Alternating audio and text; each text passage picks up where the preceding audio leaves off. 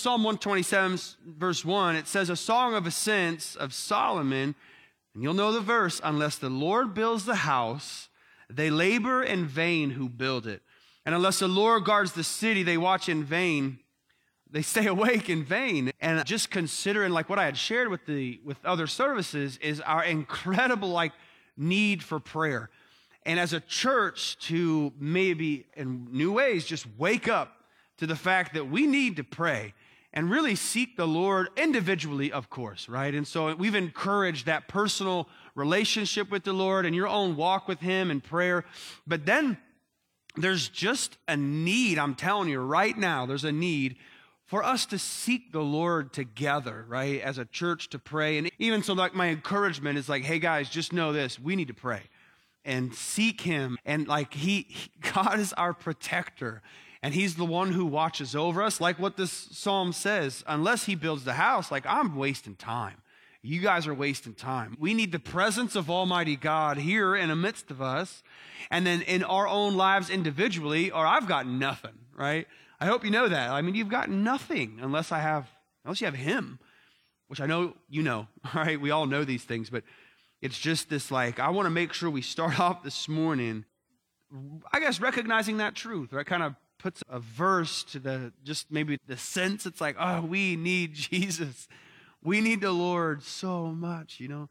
And so I want to encourage you guys, like this morning is a chance for that. We have that opportunity to hang out together as a church and to set our minds on the Lord. We've spent time in worship, minds are set on Him. You guys need Him. I need Him. We're desperate for Him. We have things that are happening, and it's all enumerated right here, black and white on paper. Check it out. We have some morning prayer time going on. Obviously, tonight we're hanging out. We're going to worship and pray tonight.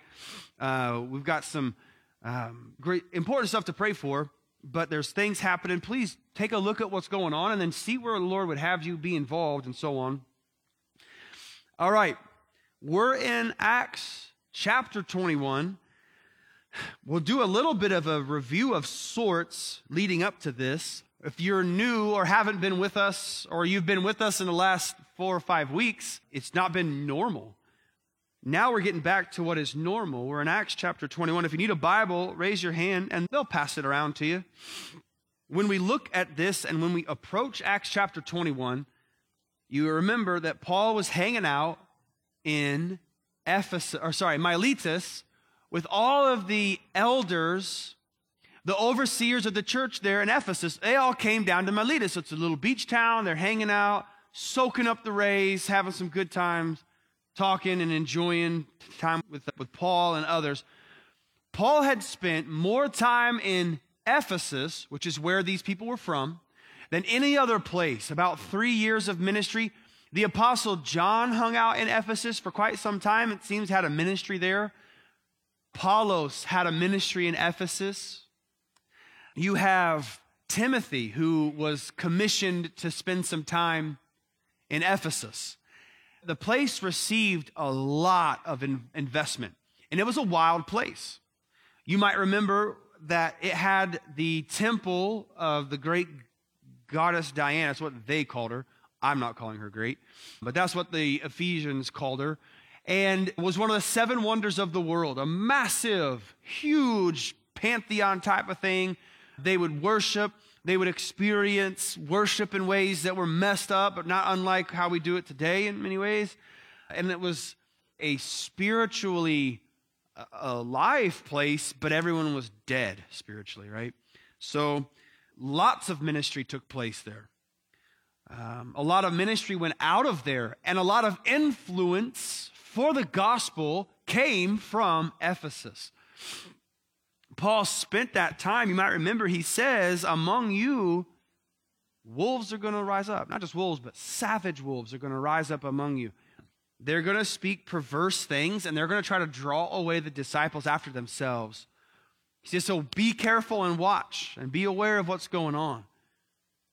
And so he leaves a lot of truth there before them he wraps up their time. You might remember it's more blessed to give than to receive. He quotes Jesus. That quote's not in the Gospels, but it was something that Jesus had said that had been passed on down through And now we had it here where Paul either had personally had that conversation with Jesus or he had heard it from one of the apostles or something.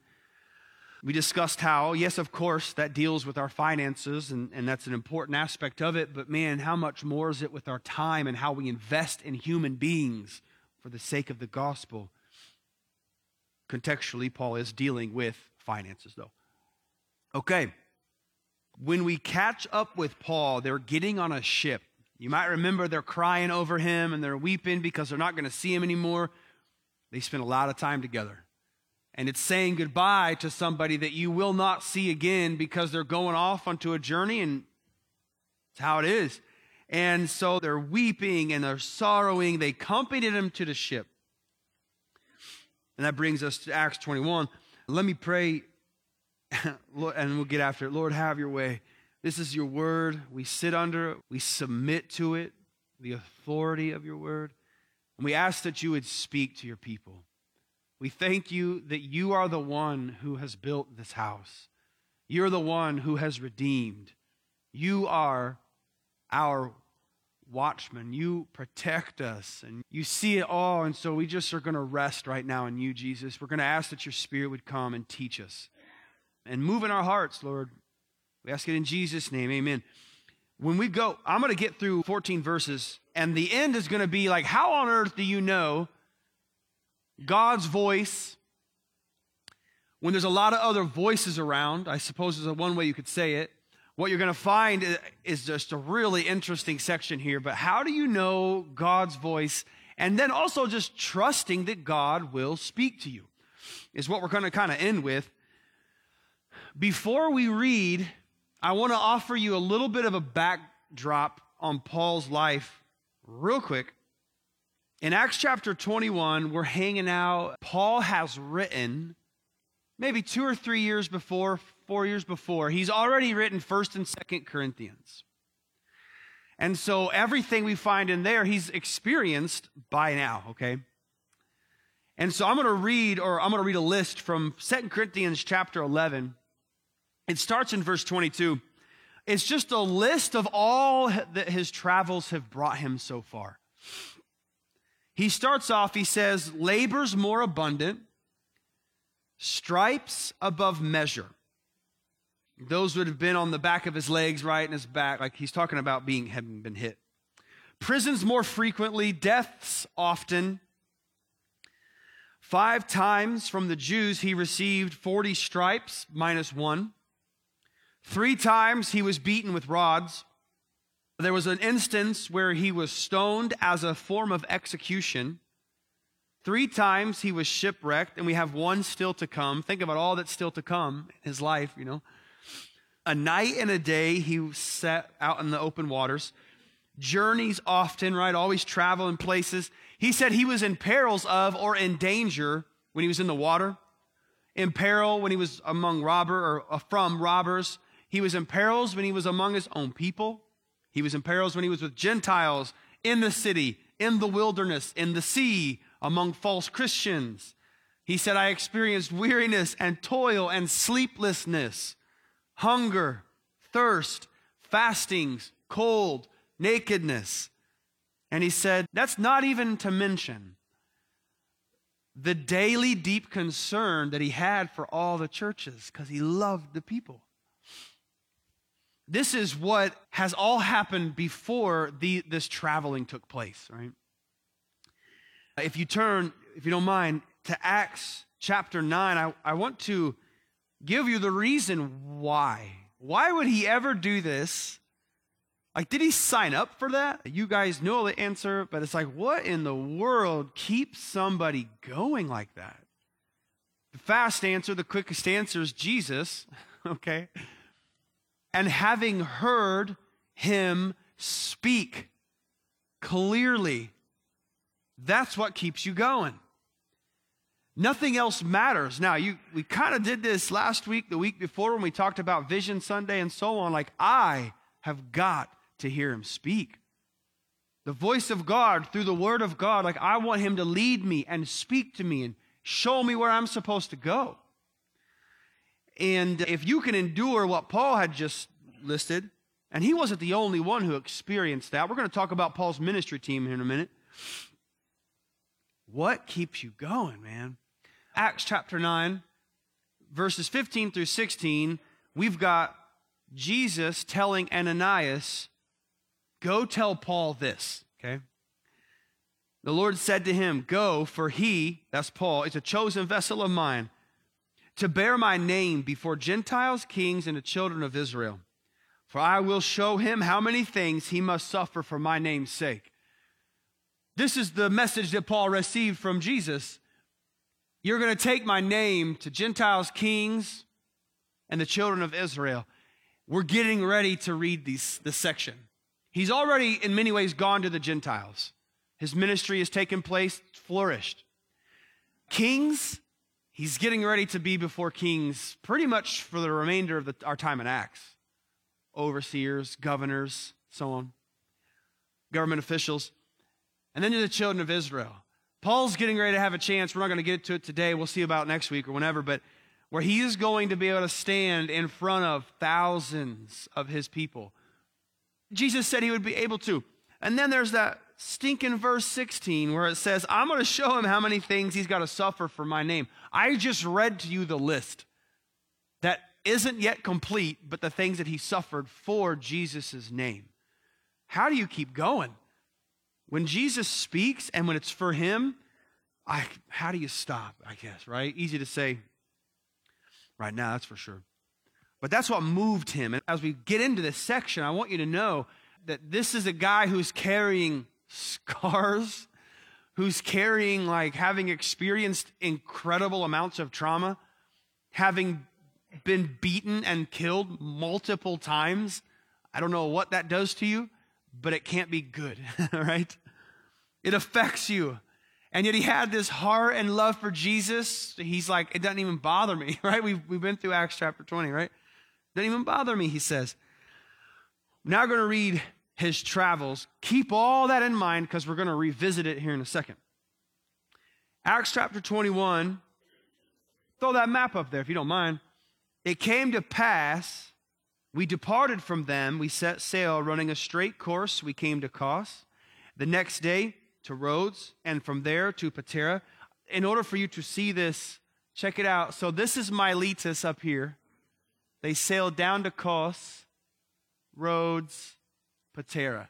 Okay, I don't know if y'all could see that over there, but just to be nice to you, Miletus, Kos, Rhodes, Patara. Okay, and then they're going to travel all through there. Okay, so that gives you an idea on where they're at on the map. There's just no other way I could have done it. So lasers. All right? So they did this. They found a ship sailing over to Phoenicia, which is where that big long red line is going to go. We went aboard and we set sail. A couple interesting things. Kos, that first little place they went to, was the birthplace of Hippocrates, or Hippocrates, however you want to say it, who is the father of modern medicine. He was born in 460 BC on that little bitty island, and that's where the first school of medicine was. And it's interesting that maybe it's not it's just like it's where they went i suppose you could say but luke like would have known that. He was a physician. He would have known. That's where like this first school of medicine would have been and all that stuff. So they passed by there. All that to be said just know this it's a real place that actually existed where other people were and they would have sailed to it and went right past it they came there and they just keep sailing passing these real places Rhodes uh, was a, a home of another seven wonder of the world, ancient wonder, the Colossus of Rhodes, which was a giant statue that spanned a harbor. You might have heard about it. They built it like in 2 whatever BC. And then I'm thinking like 15 years, maybe, if I can remember, remember reading everything correctly, somewhere around there. Like it only lasted for a few decades, and then an earthquake it crumbled and fell down. And it's like, oh man, all that work for nothing. But it was this massive 108 foot statue of a dude, like, we won type of thing, you know, victory pose type thing. And so they would have passed there. They would have known about it. It wasn't standing at the time, but Rhodes was famous for having done such an architectural wonder. They finally got to Patara, which is in modern day Turkey. It's a coastal city. it was home to this person called the Oracle of Apollo. It was second only to the Oracle of Delphi. Now, I don't know if any of you remember back in the day, we were in Acts chapter 16. Paul was in Philippi, and he was being followed by a girl who was demon possessed. She brought a lot of money to her masters, right? They were just using her and so on. She's following Paul and, and Barnabas around saying, Oh, look at that, servants of the Most High God. Eventually, Paul's sick of it, and he turns around and he rebukes the demon and he casts the demon out. She had the, was possessed by the spirit of, and the Greek word there is python, and it goes back to this occult that was there during the time of the Oracle of Delphi that protected. It's a big old long thing. It's all just demon stuff.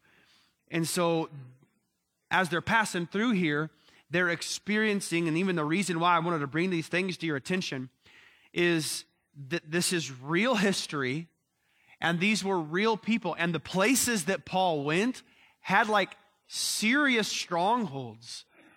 They weren't following Jesus. And so everywhere they go, it like really mattered, like what it does today. People are so lost today. People are so hurting. You guys know the situation. We've talked about it time and again, but it's just no different. Wherever Paul went, there was a desperate need for light to shine bright in these areas. Wherever you go, desperate need for a light to shine bright. You get to do that. You hold something so precious, it's the gospel of Jesus Christ. And you get to go and share that by the way you live, by what you say, so on and so forth. And as they're passing through all these things, there's a purpose to it. Paul's going somewhere very specific. He's got to get to Jerusalem. We'll find out why here in a second. They finally get to verse 3 here. They had sighted Cyprus. We passed it on the left. So, Cyprus, as they're traveling, would have been over here on the left. They would have seen the coastline. Cyprus, if you remember, 10 or so years earlier, Paul and Barnabas would have been sailing the other direction, and they would have landed in Cyprus for, on their very first mission, missionary journey uh, about 10 years earlier. Remember, uh, Barnabas was from Cyprus. Why did they go to Cyprus? Well, Barnabas was there. He had family. Let's just go there and see what the Lord does. So they would have sailed there. So here Paul is traveling back by Cyprus, memories of all the things they had. Remember, Paul's a human. He would have had memories. They would have looked out there and seen it and thought about, oh, I remember, maybe, you know. Okay. Then they sailed to Syria, landed at Tyre, for the ship was to unload her cargo. All right. I don't know if you noticed this, but Paul's not on a luxury liner. He's on like a cargo ship. And it's probably not very nice. In fact, that was a normal way of traveling. You would have been thankful for it. Interestingly enough, Paul, in his occupation as a tent maker, a lot of times they would be at ports and they would sell tents for people who were going on cargo ships so that they would have shelter from storms or rain when they were there. These cargo ships weren't concerned about you and your comfort. If you needed to get somewhere, you'd pay a small fee and you could ride their boat if they had room for you. Well, here they did. And so you've got a group of guys traveling with Paul heading wherever they're trying to go, getting to wherever they can get. These guys are the best at just figuring stuff out. Get where you need to get as cheaply as possible. And so you hop on a grain ship traveling for some place or a cargo ship, and you just make do. It's what was there and what was what he had. These guys who were with him, it's worth pausing for just a moment because I hope that if I can just navigate all this right, this will add to it. I really hope. In Acts chapter 20, verse 4, we get a snapshot of Paul's travel companions. And you'll see as we are here in Tyre that they stopped there and they were there for seven days. If you look at verse 4, they found some disciples. They were there for seven days hanging out. And what were they doing? We'll get to that. But you have a guy named Sopater of Berea. We don't know anything about him other than he was from Berea. Well, what can we learn about them? Maybe we can learn that the Bereans were really into like Bible study and knowing like, is Jesus the Christ or not? Well, let's search the scriptures. So you've got this guy, Sopater, who's with them. Aristarchus and Secundus from Thessalonica. Thessalonica uh, experienced the church there like some serious persecution. Long story short, Aristarchus was with Paul in prison, according to Colossians at least, long time travel companions with these guys. Secundus as well, Gaius of Derbe. You've then got Timothy, Tychicus, and Trophimus. Trophimus. These guys have been with Paul through the thick and thin. They could have written a list out like Paul, shipwrecked, stripes above measure. Like they've been there. They share some of the same scars that Paul has. They've seen incredible move of God's Spirit. They've watched things unfold. They've seen Paul preach this message. Trophimus, he did this, and all these things, right? They lived this stuff together. Now they're huddled on a cargo ship, traveling, trying to get to Jerusalem for a particular time. And they land in this little bitty place called Tyre. Jesus had some ministry in Tyre. He met a Greek Syrophoenician woman who asked and said, Hey, my daughter has a is demon possessed. Could you heal her? And Jesus is like, Hey, like I can't throw crumbs to the little dogs. And she's like, Man, but even a little dog's got to eat. And he's like, Wow, right on. Absolutely. I'll I will heal your daughter, right? That's exactly how it went down too. and so Jesus had a ministry in Tyre. Uh, the, pro- the place had been evangelized, you know, already, and there were people who were following Jesus there. Not a huge work. We'll find out. Probably not huge because, like, all their wives and children accompany them to the shore, right? If we all tried to do that, it wouldn't work, right? Way too many of you. But a small church, and what I want to point out is imagine how cool it would be if Paul and like Timothy and Trophimus and Aristarchus walked into the church, like, hey, we're here for seven days, let's hang out. What would we do? I would go sit down, okay? And I'd be like, Paul, man, come on, tell us something. How have things been? You know, tell us about this and that. we would have seven days of just, eh, we're going to be in the fellowship hall every night and they're just going to be stories. You can come ask them questions and what's it been like and how you doing this. The church would have just been hanging out, loving hearing stories of all that God has done. And they would have spent time in the Word praying. They would have spent time just chatting, eating food together, all that good stuff. They would have just spent time together. But imagine like that kind of all star team walking around into small church and just blessing them, pr- praying over them, and just serving. They would, I don't think personally they would have come in like, Do you know who we are? I'm Paul. They wouldn't have done that. It's just a chance to hang out with your brothers and your sisters and spend time together, just like what you would do. it wouldn't be any different. You would just hang out and you would relish this time you get to have with somebody like Paul and Timothy right? It would have been so much fun to see them. They were there with them seven days. Notice what happens, though, is you have this interesting thing. They told Paul through the Spirit not to go to Jerusalem.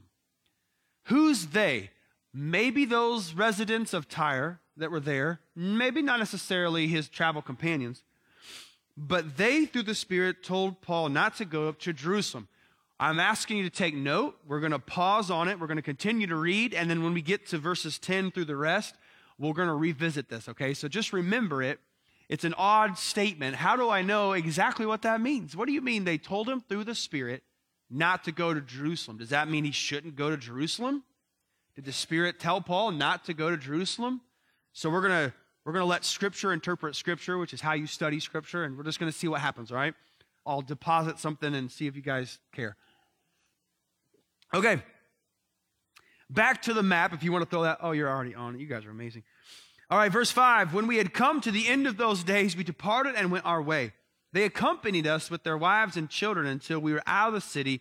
We knelt down on the shore and prayed. Super cool scene. I'm sure you can envision it in your mind what it would have been like there on the shore of the Mediterranean and praying together. Paul, we love you. God bless you on your trip fill them up with the Spirit. And Paul would have prayed over them, and then Timothy would have prayed. It would have just been really a sweet time. Just so you guys remember, this actually happened, and it's real. And it would have been like what it would have been like if you were there, you know? Like, it would have been sweet. It would have been good. It would have been hard to say goodbye. You just had a week of just like ecstasy, and you just had such a good time. You're still, you feel so filled up with the Spirit, having been with these people, and now they're going. It's like, God bless. Keep going hard, guys, right?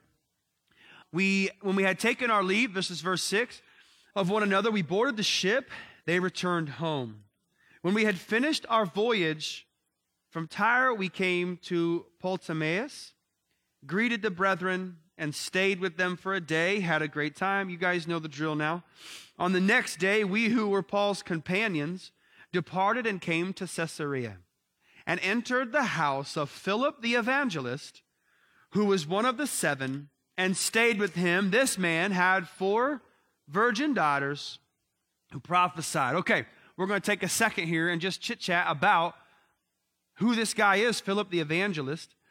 You might recall that we are introduced to him in Acts chapter 6.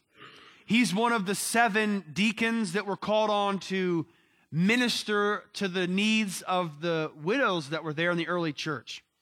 The Hellenist widows, they weren't being taken care of quite as well. And so Paul, sorry, Peter and the apostles say, We can't do it all. Just grab some guys and let us know. They need to be filled with the Holy Spirit. They got to have a good reputation in the community, and they need to be full of wisdom. And so there's Philip, right? He's there. You might remember Stephen in Acts chapter 7. Stephen was there, and he delivered an address to the whole Jewish establishment there, and then they end up killing him. But as he's there, Philip, they meet again. Now, he wasn't Philip the evangelist back then but he is now, and something has happened. And I just want to share that with you guys. A really cool story of like forgiveness, of, of faithfulness that this guy was after it. In Acts chapter 8, Philip was uh, moved by the Lord to go to Samaria. And he was the first one that goes and shares the gospel to the Samaritans. You might remember, like, that's a big deal. There was prejudice against them, and so, like, walls are coming down because the gospel makes it so. And he goes there and he's the one who go and shares the gospel. The Spirit of God gets poured out on the Samaritans, just like what happened with the Jews. And an amazing uh, thing takes place, right? And then the, the, the big wigs from Jerusalem go up and they're like, man, this is awesome. God, you pouring your Spirit out on the Samaritans. How cool is that? Then Philip is asked to leave a revival and go to a desert. You remember this? And as he's in a desert, wouldn't you know it, but there's this Ethiopian eunuch who's reading from the scroll Isaiah, and he's like, awesome. So the Lord's like, hey, go up there and talk to him. He talks to him. Do you understand what you're reading? How can I unless someone tells me? You know, well, here I am. I, I can help. And so he goes on then and starts to share with the Ethiopian eunuch all about Jesus.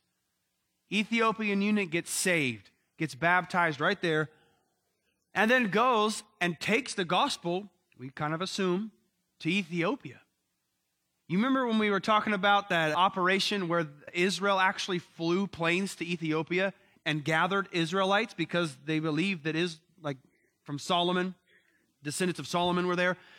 and we talked about how God was slowly opening the door up for the church to realize that salvation was going to be un, like also given to the Gentiles and they just, God was so good to start slowly and incrementally, right?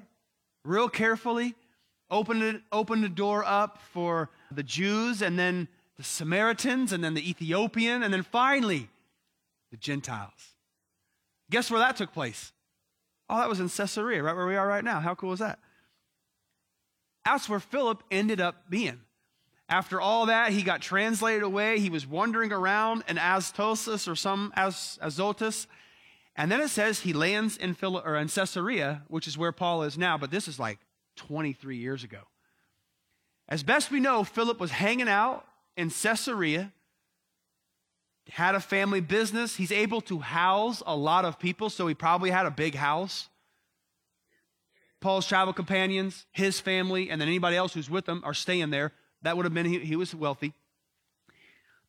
and here's Philip, 23 years later, faithfully serving Jesus, faithfully plugged into the community, not going other places. You see, God just calls people differently. Paul was traveling places all over, all over the place. But here you have this beautiful picture of what it means to plant roots and to develop community and to be where you are. That's what Philip was. He was right where he was, man. He planted and he did ministry in Caesarea, which was a really cool place, just so you know. Caesarea was cool. Um, like in terms of just modern stuff. It doesn't matter right now. Um, okay, so they stayed there, and then he's, the guy had four virgin daughters, and then this joker Agabus comes. Verse 10, look at this. Okay, yeah. What are you doing? Things get complicated. oh, man. Agabus, what are you doing? And we stayed many days. A certain prophet named Agabus came down from Judea. When he had come to us, he took Paul's belt. Don't know how that went down. Did he just steal it from him? Or did he say, Hey, Paul, can I borrow your belt? Either way, he got his belt. And he bound his hands and his feet and said, Thus says the Holy Spirit, so shall the Jews at Jerusalem bind the man who owns this belt and deliver him into the hands of the Gentiles. It would seem as though God had moved on his heart to leave Judea, travel up to Caesarea. He probably heard Paul's in town or something, and go up there, and he's got a message for him. Now, this is where we can kind of get verse 4 back in the picture, because you'll notice in verse 12, it says, Now when we, okay, now remember, we're, we're good Bible students. Who is the we? It says, Now when we heard these things, both we and those from that place. We. Okay, well, that definitely includes Luke, because Luke's writing it, right? So you have Luke, and remember that ministry team I was telling you about that had been there, done that, and fought hard with Paul, who'd been in prison, who'd been experiencing all this, and they're there as well. You've got four virgin daughters that are hanging out there, right? Philip is there. The rest of his household, probably his wife, his, his people, just the church was there. they heard Agabus say this, and they interpret what Agabus says as what? Don't go to Jerusalem, right? And so a message was given. God moved in the heart of Agabus and said, Hey, tell Paul this. But notice there's like this interesting way that man might maybe interprets it as don't go, right? And so we're just trying to realize those two things aren't the same. How do you know what God's trying to say? When you've got this over here and this over here. In verse 4, you can look at that again. They told Paul through the Spirit not to go up to Jerusalem. It's likely what I'm going to kind of just tell you what I think is that it's similar to what happened here. That the message was, you got hardship and crazy stuff coming your way, Paul. And so then they would be like, don't go. But that's not what necessarily God was saying. Um, and as we look at what was t- said here from Agabus, which by the way, Agabus and Paul met about 15 years earlier when Agabus uh, prophesied there was going to be a famine all throughout Judea. And the, the apostles in the church at the time, they took a collection up to go and help relieve the people there in Jerusalem. Agabus came down there and, and said, kind of, thus saith the Lord, there's going to be a, pro, uh, a famine. So these guys have already met, you know, 15 years ago. And here he is again, they're hanging out, and they interpret Agabus's message to Paul as don't go. But Paul had been told by the Lord this was going to happen. So what do you do? Okay, real quick. Acts chapter 19, verse 21. Paul says, When these things were accomplished, this is Luke, sorry, Paul purposed in the Spirit when he had passed through Macedonia and Achaia to go to Jerusalem, saying, After I have been there, I must also see Rome. When we see that, something in Paul, let me just say like this like, Paul really thought that God was calling him to go to Jerusalem. Like, he would say, like, God told me to go to Jerusalem, right? They was hanging out with the Lord, and just Jesus said, Paul, I, I want you to go to Jerusalem. Paul's like, man, I really think I'm supposed to go to Jerusalem, etc., etc. Look at Acts chapter 20, verse 22. He says, And now see, I go bound in the Spirit to Jerusalem not knowing the things that will happen to me there. Except the Holy Spirit testifies in every city, saying that chains and tribulations await me. All right.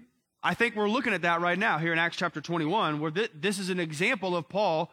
He's like, everywhere I go, the churches, people in the church are like, hey, Paul, it's going to get dirty there. Like, don't go. And they were equating difficulty ahead with don't go. And they're like kind of conflating the two keep in mind, please, that this is a ministry team of like beasts who have been there and done that, but they love Paul. Is it based on hu- human interpretation? Like it's going to get hard, so don't go? Some people will say that Paul just didn't hear the Lord right and he wasn't supposed to go, right? And I, I don't think that's true personally, but there are people who do, and you, you can interpret it that way. it's likely just that they were not getting it. Paul had already heard from Jesus you're going to be a witness to the Gentiles, to the kings, to the children of Israel, and you're going to suffer. Just buckle up, right? We've been there, we've talked a lot about it. Acts chapter 20, verse 24. But you could probably hear the believers begging Paul, Luke included, like, Paul, think about it. Why would you willingly go into harm's way? Do you think that God would call you to go in harm's way? What do you think Paul said? Absolutely. In fact, Jesus said it. Take heart, be of good cheer, man. You're going to fall into tribulation, but don't worry about it. He says, I've overcome the world. It's just inevitable, actually, to think that I won't experience tribulation and difficulty as a follower of Christ is to have missed so much of what Scripture teaches us. And the elevation of safety and like interpreting God's will through safe or not is not going to work. It doesn't. And so we allow Scripture to speak. The whole point of this is allowing God to speak and allowing the Spirit to lead you, and that I don't have certain prerequisites to Him leading me. Could it be dangerous? Yes. Are there risks involved? Absolutely, there could be. We just don't want to conflate the two. It's dangerous, so, it's, so God's not in it. I, I want to encourage you that is wrong, okay? Oftentimes never would say to be reckless, you guys tracking with me, or to just be stupid or an idiot. I'm not suggesting any of those things are appropriate. But I want to be led by the Lord. Remember, Jesus spoke very clearly to Paul. And he sensed in his heart, like, I know I'm supposed to go to Jerusalem. But all the while, he's hearing this is going to get bad. You're going to get beat up and you're going to be bound and put in prison and so on. Paul's like, well, what else am I supposed to do but just keep going? It's what the last thing Jesus said was to do this. And so he'd fall back on, like, Lord, what do I do? I hear what they're saying.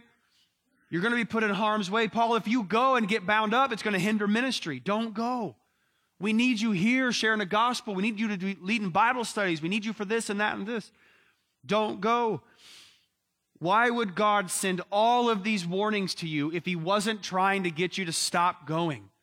Can you imagine the dialogue and just the difficulty of trying to reason through these things? And like, guys, at the end of the day, Jesus has asked me to go, I'm going, you know, type of thing. Maybe the timing is off, Paul. Like, just don't go yet. Yes, you're supposed to go to Jerusalem, but just not now. Maybe you should wait a year and let things just cool off or something. You notice Paul's response, though, so similar to what he's already said time and again. He says, What do you mean by weeping and breaking my heart? Can you imagine just, just the emotion that's there? They're all around him, like, Don't do this, Paul. We love you. We need you. And he's like, Stop. This is hard enough as it is. You're making my heart hurt. He says, I'm ready not only to be bound, but also to die at Jerusalem for the name of the Lord Jesus. Why? Because Jesus is worthy of it. You guys know that. And Paul actually believed it. And he's like, I have been told from the very get go that it's going to be tough and that I get to suffer for the name of Jesus. And he gets to be exalted through that suffering. How cool is that?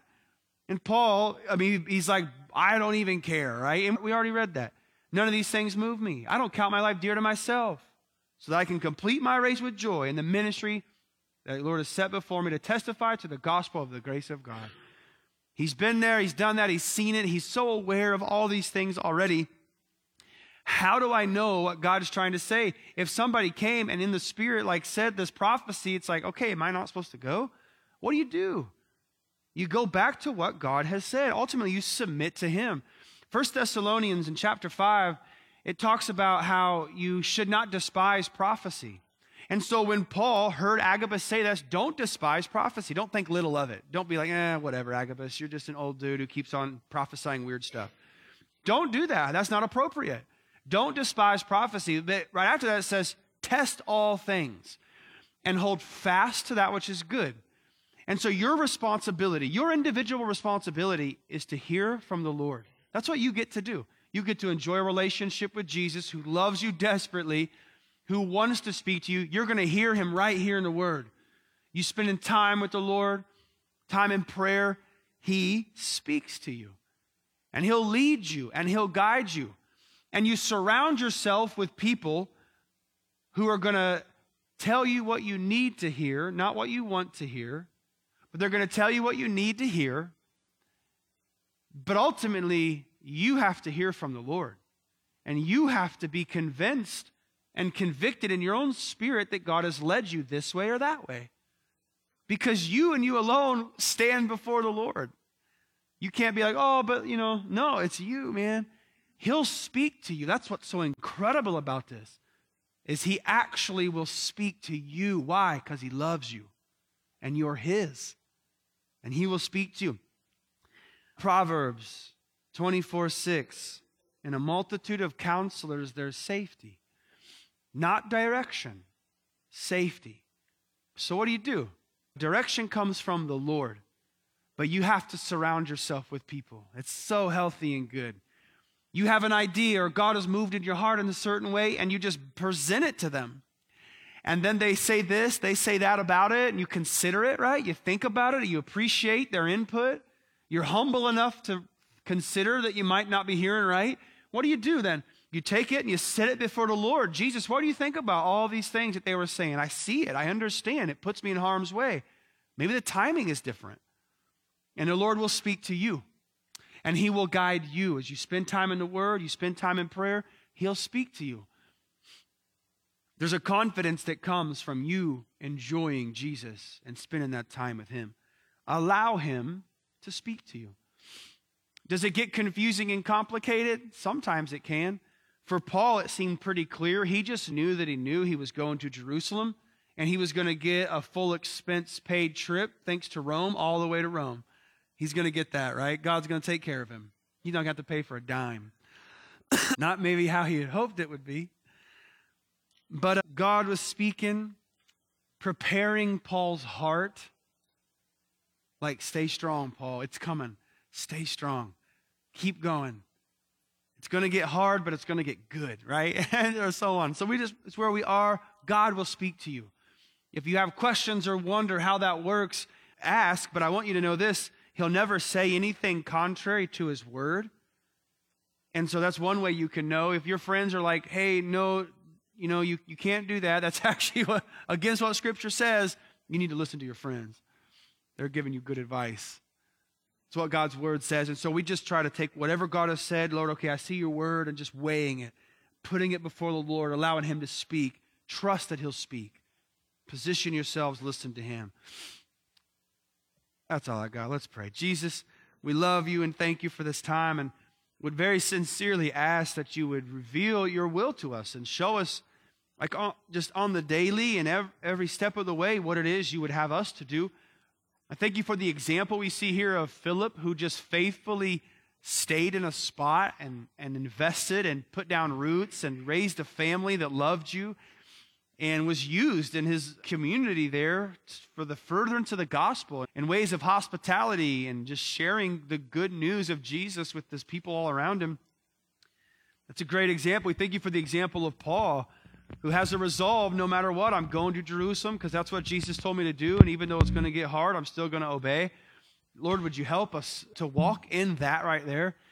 Um, as your church, we present ourselves before you, Jesus, and say, Here we are. Have your way. Fill us up with your spirit. Use us in a mighty and powerful way. We need you.